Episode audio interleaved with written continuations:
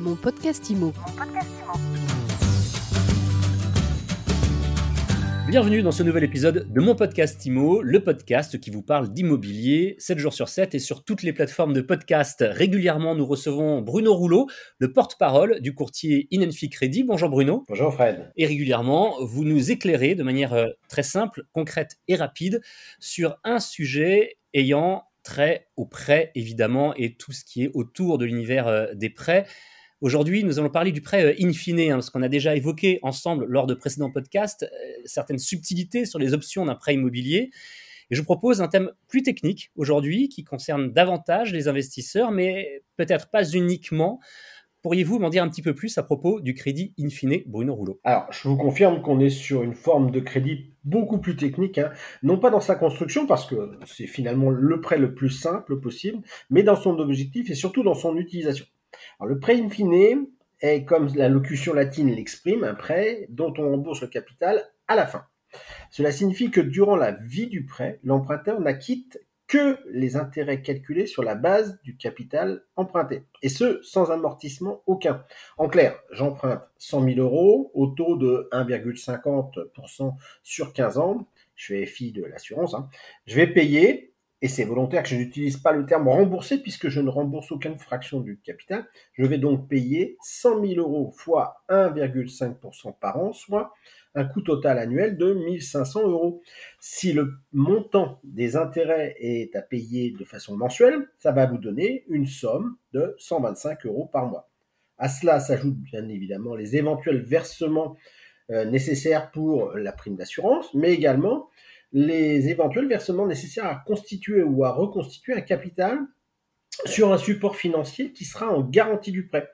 Alors si le capital n'est pas intégralement existant dès le début, on devra le renforcer ou le constituer pour éviter une dévalorisation. Alors des versements à faire sur un support financier. Je ne suis pas sûr d'avoir tout compris. Il faut en plus de la garantie sur le bien immobilier, une autre garantie? Alors effectivement, je suis allé un peu vite. Dans la quasi-totalité des montages, les banques demandent une garantie complémentaire sur un support financier. Alors ça peut être un compte de titre, hein, un compte PEA, un compte titre normal, un compte d'épargne, mais le plus souvent c'est un contrat d'assurance vie. Les raisons de cette autre garantie sont multiples. Bah, d'une part, comme dans un prêt infini, il n'y a pas d'amortissement sur le capital emprunté, il faut que la banque, elle sécurise le remboursement au terme du prêt. Or, qui peut aujourd'hui savoir ce que vaudra le bien immobilier, donc la garantie hypothécaire, dans 15 ans? De plus, le fait d'avoir deux garanties permettra aussi à l'emprunteur de déterminer si, à l'échéance du prêt, bah, soit il utilise les fonds euh, liés à la revente du bien immobilier ou les fonds du support financier qui leur ont garanti. Et puis, dans certains montages patrimoniaux, quand on va vraiment dans la subtilité de, la stratégie, il peut y avoir un intérêt à utiliser les fonds du contrat d'assurance pour optimiser la transmission du patrimoine de l'emprunteur. Bref, ce qui pourrait apparaître comme une surgarantie pour la banque est en fait une sécurité pour l'emprunteur. Et puis, sur le sujet des montants à verser sur le support financier, il faut avoir en tête que celui-ci peut aussi connaître des fluctuations.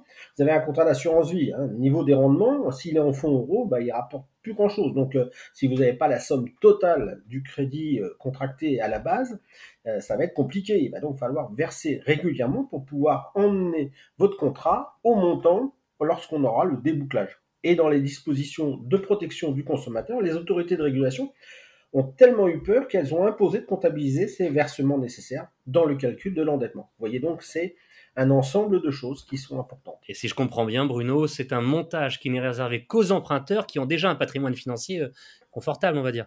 Bah oui, il faut bien comprendre que le recours au prêt infini est essentiellement destiné à permettre de défiscaliser ou d'optimiser la défiscalisation des intérêts du prêt sur toute la durée du crédit, tout en sécurisant le montage. Euh, c'est donc vrai qu'il n'y a ni intérêt ni à utiliser ce type de crédit si on n'a pas déjà du patrimoine et si on n'est pas concerné par les tranches élevées d'imposition. Donc, euh, en l'absence d'amortissement du capital, le coût du crédit, lui, il est forcément plus élevé. Il faut donc que ça soit un, prêt qui soit destiné à des gens qui ne cherchent pas à optimiser le crédit, mais à optimiser la fiscalité de ce crédit. Enfin, faut savoir que les dernières réglementations en termes de prêt immobilier de mars 2016, hein, sur la directive sur le crédit immobilier, ont précisé que le recours au prêt infinite est désormais interdit pour l'acquisition d'une résidence principale. On est bien donc dans une stratégie d'investissement pour une clientèle a priori plus aisé. Au moins, les choses sont claires. Merci encore, Bruno Rouleau. Je vous en prie, Fred, bonne journée. On vous retrouve très bientôt pour un nouvel épisode de mon podcast IMO. Je rappelle que vous êtes euh, porte-parole du courtier Inenfi Crédit. À bientôt donc pour euh, plus d'informations sur les crédits, sur leur subtilité et tout ce que l'on peut euh, faire et tout ce à quoi l'on peut avoir recours lorsqu'on a un projet euh, immobilier. Mon podcast IMO, c'est tous les jours, c'est sur toutes les plateformes de podcast, c'est aussi évidemment sur monpodcastimo.com. On se retrouve donc où vous voulez, quand vous voulez, pour un nouvel épisode, pour une nouvelle interview.